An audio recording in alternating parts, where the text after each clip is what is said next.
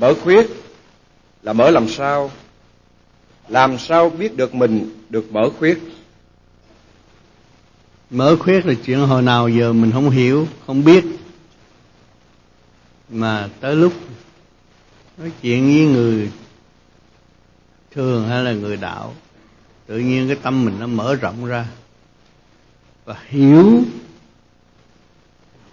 thấu triệt cái việc mà mình đã nghe. Đó là mở khuyết. Hiểu một cách sâu sắc. Kêu mở khuyết.